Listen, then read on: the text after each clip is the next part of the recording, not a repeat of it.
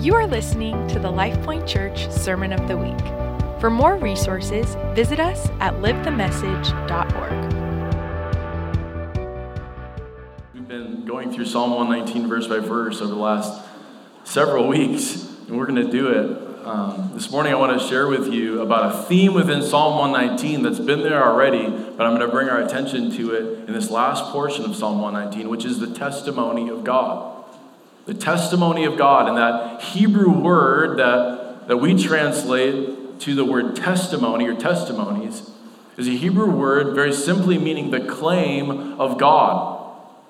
The divine claim, God's like charge or divine charge about himself, his claim about himself, the testimony of God. And I want to speak to you about that this morning. I want to share from my heart about that. We have a daily test, a daily invitation as to whether or not we're going to believe the testimony of God about the claim that He's made about Himself, or whether we're going to believe the testimony of the, the swirl of voices that we hear in our own heads, or opinions flying around society, or opinions of other people that we live life with.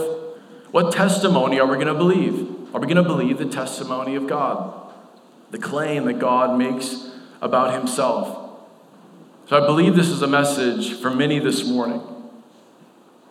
If you are sitting with an unanswered prayer, will you believe the testimony of God? If, you're been, if you've been praying and contending for a breakthrough in a family member for their salvation, will you stand and believe on the testimony of God? If your heart is longing for restoration in a relationship or in your marriage, will you cling to the testimony of God, over the testimony of your emotions of that day and the trials that you're facing? Will you trust the testimony of God? If you've ever had kids in your home, you may recall moments where your, your kids have a dispute, they have, they have a conflict, they have bickering that's going on, and your kids come to you, two of your kids come to you, and they, they both want to give you their side of the story, and they're, they're quick to try to share their side of the story, right? They want to get the first word in. Maybe, maybe they'll first dibs and they'll convince you early. And there, as, as parent, you're the arbitrator of, of truth. Okay, whose story, whose story is true here? Is it A or B? And we, we know as parents that oftentimes it's somewhere in the middle, right? They both have this uh, fleshly tainted view of things. But when it comes before our life in God, there is the true testimony which stands apart that is pure and perfect and true with a capital T. And then there is this swirl of opinions, of other claims, of testimonies, people in uh, principalities trying to convince you of other opinions. And you stand there on a daily basis with that looming question Will you trust the testimony of God? So there's this, this fascinating story in 2 Kings chapter 18. We will get to Psalm 119, but I want to open with a story from 2 Kings chapter 18.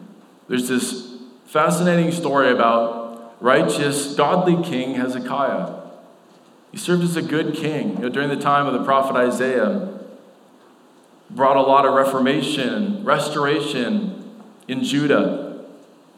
But one day, a messenger from a foreign empire, from Assyria, came to King Hezekiah. And King Hezekiah had a story over his life that he was that he trusted in the Lord, that he held fast to the Lord. This is a very uh, that's, that's, a, that's a quote from verses five and six. That he trusted in the testimony of the Lord. He held fast to the Lord. But one day, a messenger from the, from the kingdom of Assyria came to King Hezekiah. And he announced to him that Assyria is going to come attack Judah. And the message that he brought to King Hezekiah was this On what do you rest this trust of yours? You've rebelled against the king of Assyria, so who are you trusting in now? This is our life with God. On a daily basis, we have these voices. We have the enemy. We have maybe even other human voices asking us that question Who are you trusting now? Who are you putting your trust in? You've turned your back on me. Who, who is your trust really resting in? This messenger boldly claimed to Hezekiah that if you trust in anyone else, you will die. And the messenger starts to point Hezekiah to the, the huge resume that Assyria has of annihilating other kingdoms. He's like, just look at our, look at our, uh, the wake, in, you know, in, in our trail that we've left of other kingdoms. Who will you trust? This messenger told King Hezekiah, You have nothing but words. So, this is what the messenger is telling King Hezekiah. Now the messenger takes it up a notch, and he actually tries to get to the very heart of the people of Judah, and he addresses the people. And he tells them, Don't be deceived. Don't let King Hezekiah fool you and make you trust in the Lord. And he says, Make peace with me. Come out to me. That alluring voice of the enemy to say, Put your trust in me. Stop, stop with your foolishness, trusting the Lord, trusting Yahweh, putting your, your trust and your hope in this God who's left you hanging. Put your, get, make peace with me. And the people, thank the Lord, they were silent in their response. And the prophet Isaiah spoke to them. He said, Do not be afraid because of the words that you have heard. All those voices in your head, do not be afraid. The voice of the enemy that you hear that feels unrelenting. Maybe there's, you have a, a friend in your life that's not serving the Lord, and they're always giving you their opinion. They're offering it to you freely. Maybe you're streaming, you know, you're going through your, your um, your feed on social media and you're getting you're accumulating all these opinions that don't have a care for you and don't have a, a care for truth the lord is saying do not be afraid because of these words that you have heard. Trust in the testimony of the lord. Whose testimony will you believe this morning? I'm praying for a hunger in your heart primarily for a love for Jesus that would flow out of a hunger in your heart for His Word, for the, the pure testimony of God about what He's claimed about Himself, what He's revealed about Himself.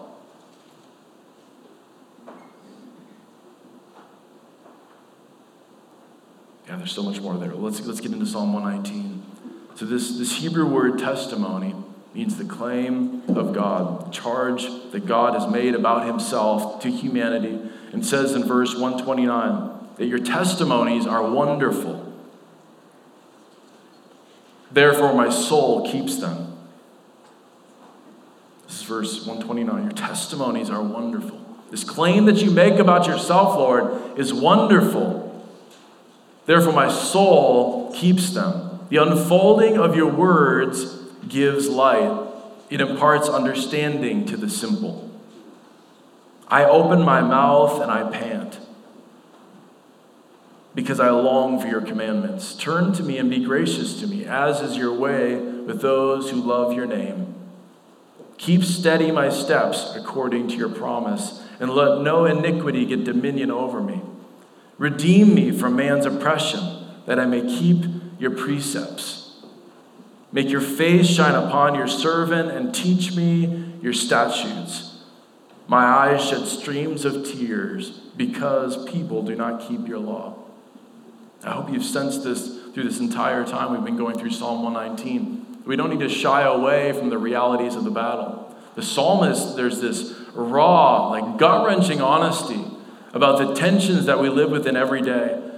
But the psalmist gets down on his knees and cries out to the Lord about oppressions and persecutions and difficulties and even frustrations. But when he gets up from his knees, there's this resolve that the testimonies of the Lord stand true. And my prayer for us as a church family and for you as an individual is that you'd hear the testimony of God and it would stand apart from all the other voices, from all the rest of the chattering that's happening in your life. The testimony of God would be different as the psalmist says, the testimony of God would be wonderful to you. Like your ears would perk up.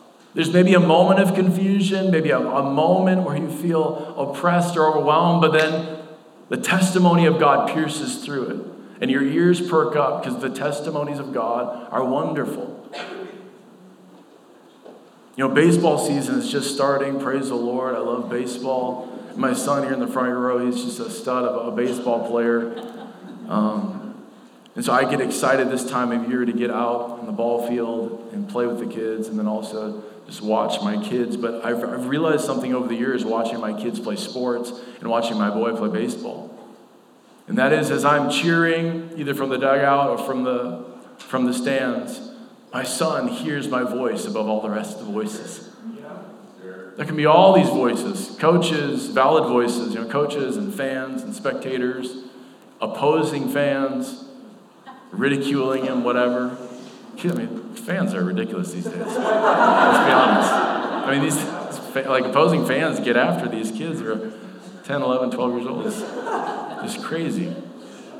But I've noticed my son hears my voice I'm not a shouter. It's not about volume. It's about relationship and divine encounter that we have, we've already had with truth.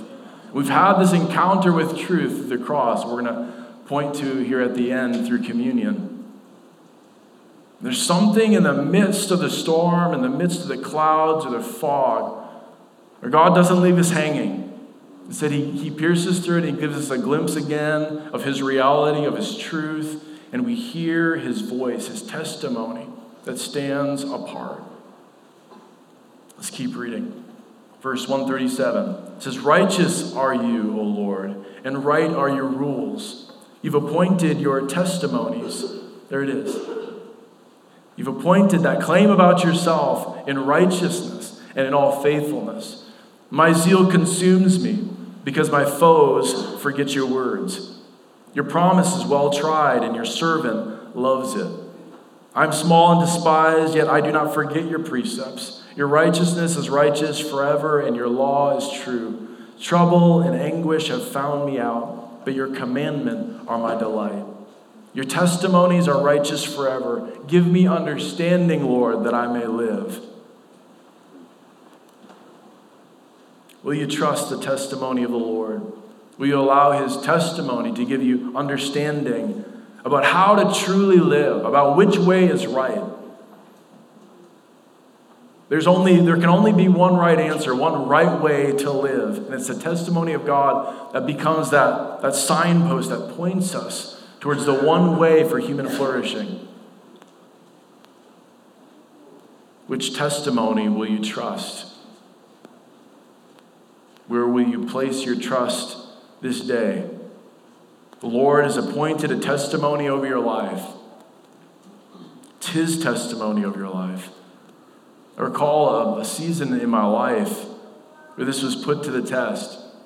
I spent a summer in Rwanda, Africa to go and serve and study under my former dean of engineering, who was a spirit filled man of God at North Dakota State. So he, he was dean of engineering academically at a secular university, but he loved Jesus and proclaimed that boldly on that campus. But he retired my sophomore year of college, and I got to go and um, volunteer a summer living with him in Rwanda and serving and learning from him. And it was, it was a wild, a wild summer, a, fun, a ton of fun. I learned a ton. But six weeks into it, everything came to head. And one morning, I was trying to head out to, to head to the work site, and I went to my little man bag that I had uh, where I kept my, my wad of cash. And I had brought, you know, several hundred dollars, uh, and the few hundred dollars that I had left, I had specifically in a little uh, pocket in that bag, and I went to the, the, pocket in the bag, and the money was gone. I realized I had, my money had disappeared. I went to Dr. Helwig and his wife, and talked with them, and it came out that one of the, the cleaners in the house had stole, stole my money. So there I was without the money. They had already fled, they were long gone. And um, without money, I'm like, what am I going to do? This is, I have you know, 10 weeks left in my trip, and how am I going to survive without this money? You know, I'm a young college kid, don't know which, which way is up. Um, so for me, it was a big deal, but I feel like I'm reeling the grand scheme of things, not a big deal. The, the next day, Dr. Helwig has a, an eruption internally in his intestines, and he has to get um, evacuated out of the country, out of Rwanda, to a neighboring country, to Kenya, to get medical treatment. And so, in a matter of 24 hours, I get you know all of my cash stolen from me, and the, the my caretaker, I mean the people I'm staying with, my hosts, um, get taken away from me. I'm sitting in this house by myself, just just floundering, not knowing which way is up.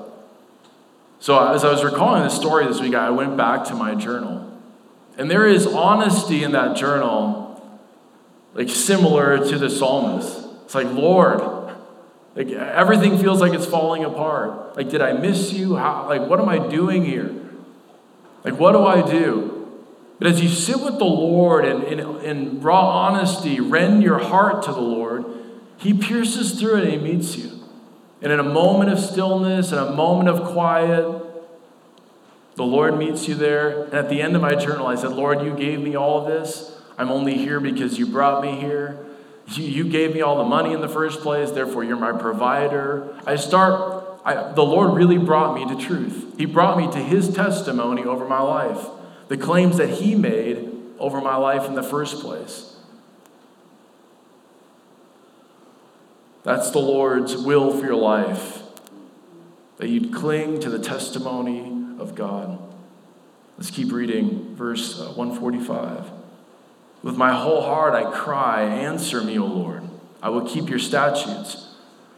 I call to you, save me, that I may observe your testimonies. I, I rise before dawn, I cry for help. I hope in your words. My eyes are awake before the watches of the night, that I may meditate on your promise. Hear my voice according to your steadfast love, O Lord, according to your justice. Give me life. They draw me near, who persecute me with evil purpose. They are far from your law. But you are near, O Lord, and all your commandments are true. Long have I known your testimonies, that you founded them forever. The Lord is near. That's the truth over your life, that the Lord is near.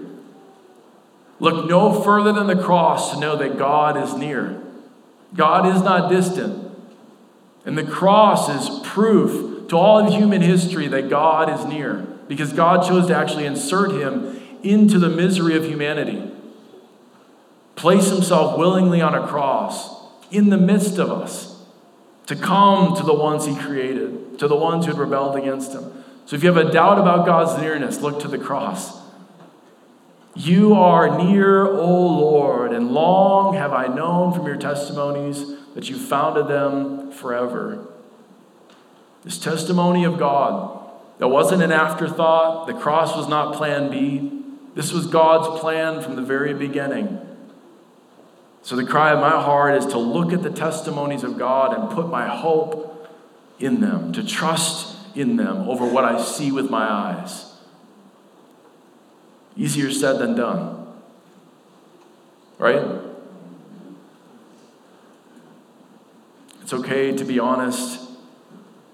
We bring ourselves to cling to the testimonies of God. I'm reminded of a story in the Gospels in Mark chapter 9 where this father comes in desperation with a son who's being tormented by demons. And he comes to Jesus and says, You know, your disciples, they couldn't cast the demons out of my son. And he says something very revealing. If you have any care, if you can, and if you care, will you do something for my son? He says those two things. If you can, and if you have if you care, if you have any care in your heart, will you do something for my son? Jesus' response is it pierces my heart brings me to my knees. Jesus' response is that all things are possible for those who believe. Believe in, in what? I mean, just believe positive thoughts. Like, just believe for the best. Believe on Him. He's standing right before Him. All things are possible for those that believe in me. The man says, I do believe, but help me in my unbelief.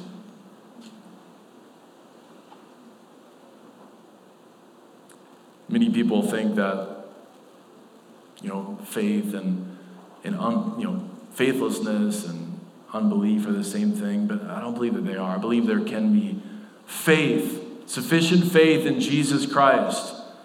But we sometimes give room for unbelief to also stay resident and, and grow alongside that, that faith. This man standing before the Messiah himself said, I believe on you. And I've heard the testimonies of your power and your authority. But I cannot deny that there's moments of unbelief. Help me in my unbelief. And Jesus casts the demons out of, out of that, that boy, sets him free. The testimony of Jesus that he came near in the cross, and that is enough. We look to the cross, we point our eyes to what he has done. Lord, help me in my unbelief. Let's continue to read uh, verse 153.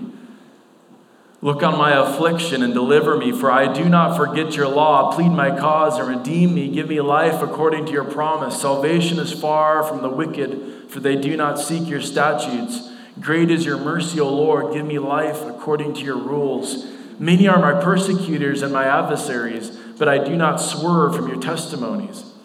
I look at the faithless with disgust because they do not keep your commandments. Consider how I love your precepts. Give me life according to your steadfast love. I love this, 160. The sum of your word is truth. If you add it all up, it is truth, the word of God, and every one of your righteous rules endures forever. I believe that the days are growing short. The time is growing urgent for us to cling to the testimony of God. I believe that will only increase in these days for us to hear the testimony of God. I don't believe it's going to get easier for us to hear the testimony of God in these days. The swirl will increase, the swirl of noise, the swirl of varying opinions. The antagonism to the things of God will only increase. And the Lord is calling for a people that will hear the testimony of God above the fleeting thoughts in our heads, above the opinions of people or the fads of a generation, to hear his testimony that will stand forever. Scripture tells us that in these last days, the love of many will grow cold. And Jesus also said that the seed of the gospel will be choked out by distractions and worries. So, I mean, for the last 2,000 years, we've seen that. The gospel is received in hearts but for some, it gets choked out by distractions and the worries of life. And we see it right now the enemy, the enemy inundating a generation with busy distractions. We all, we all feel it, vying for our soul. Our minds being choked out by the worries of life until the testimony of God becomes difficult to discern. But in all of that, I want you to know that God remains unmoved, immovable, unshaken. He stands sure. He is not impacted by the ways of the enemy or the ways of people. He's not impacted by the way the, the coming uh, ways of a generation. It's we who are impacted. So what's, what's at stake is, is not God's competence or his validity, his testimony stands true. So bring yourself back to that initial illustration I brought, brought to your minds of two kids coming to you with their sides of the story. In your life, it's, it's God's story. He's wooing your heart, convincing your heart. And then there's this other story.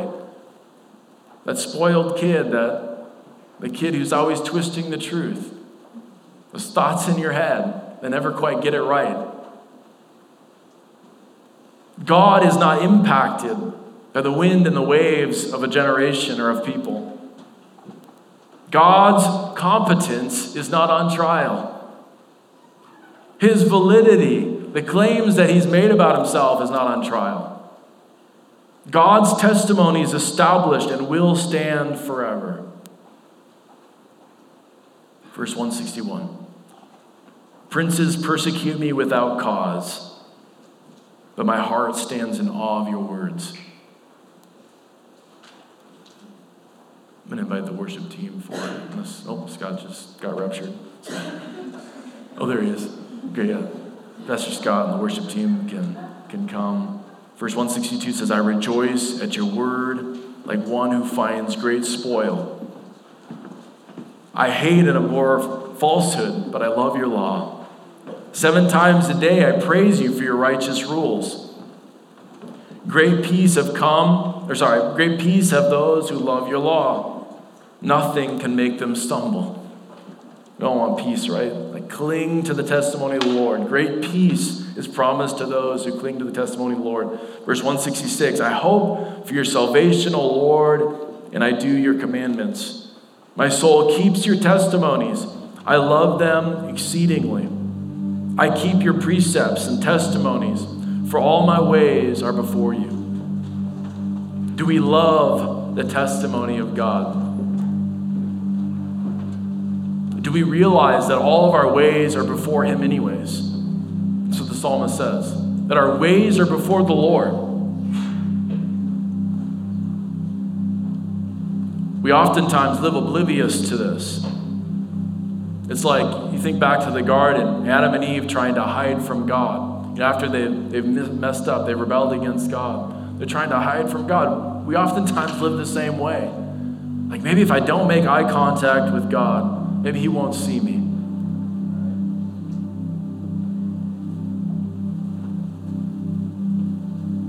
The testimony of God is getting our attention, trying to recalibrate us to what we were created for.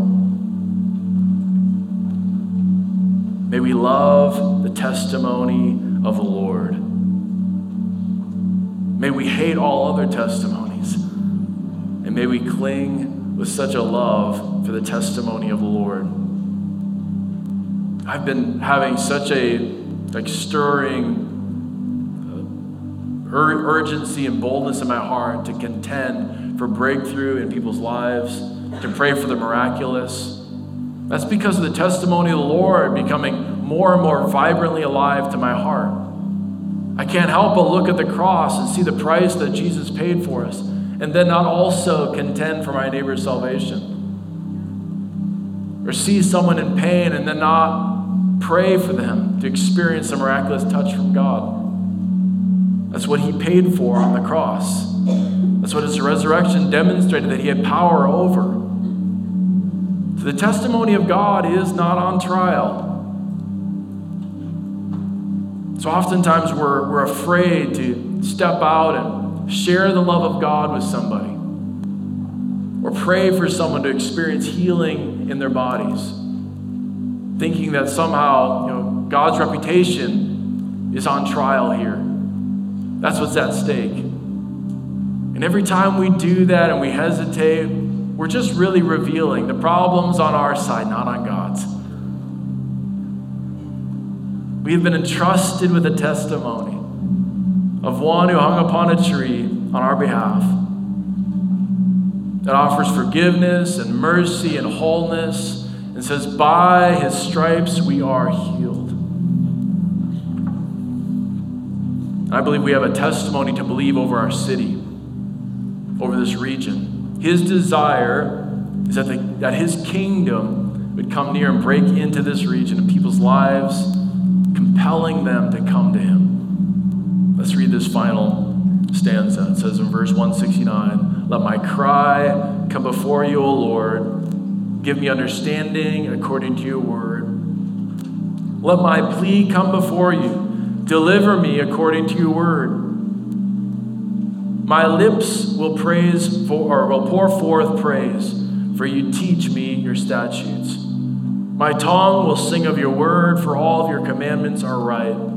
Let your hand be ready to help me, for I have chosen your precepts. I long for your salvation, O Lord, and your law is my delight. Let my soul live and praise you, and, and let your rules help me. I've gone astray like a lost sheep. I have gone astray like a lost sheep. Seek your servant, for I do not forget your commandments. The psalmist longs for salvation the saving power of God to break into his life And we've seen that come in the person of Jesus Christ. God Himself broke in to our human misery. So we have the testimony of God.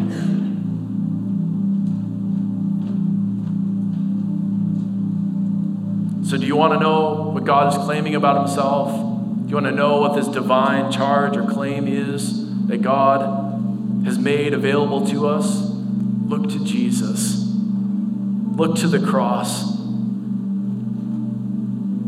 That's why the psalmist says here that he longs for the Lord's salvation. We have been entrusted with that revelation, with that claim about God Himself. If you'd all stand to your feet, we are going to end with communion, but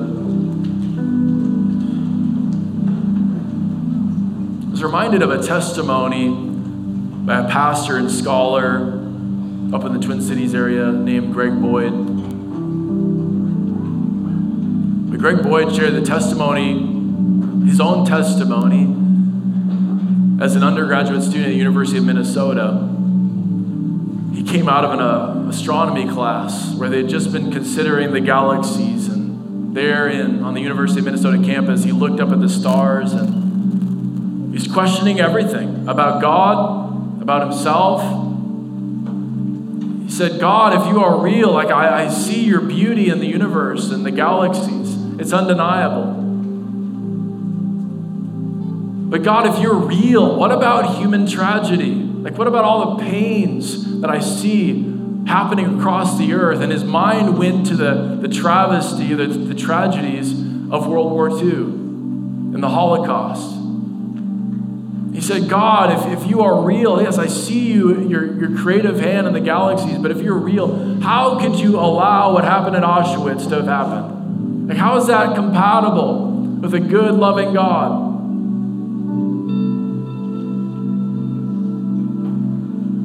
And he made this claim. He said, The only God I can believe in is the one who knows firsthand what it's like to be a Jewish boy buried alive.